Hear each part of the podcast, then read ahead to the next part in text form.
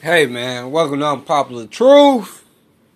Today I want to speak on the Odell Beckham situation. Not not him smacking a police officer on the ass or whatever, whether he was security, because they did make it seem like he was the popo. But I want to speak on him giving the players money on the field.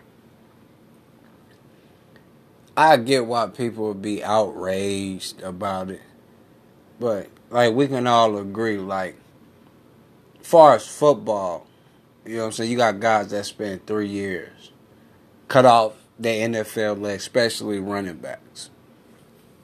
You know, a, any position, because I feel like you cut off three years or something where you make a whole bunch of motherfuckers money. And they say they put it into the school. But it, does, it don't necessarily –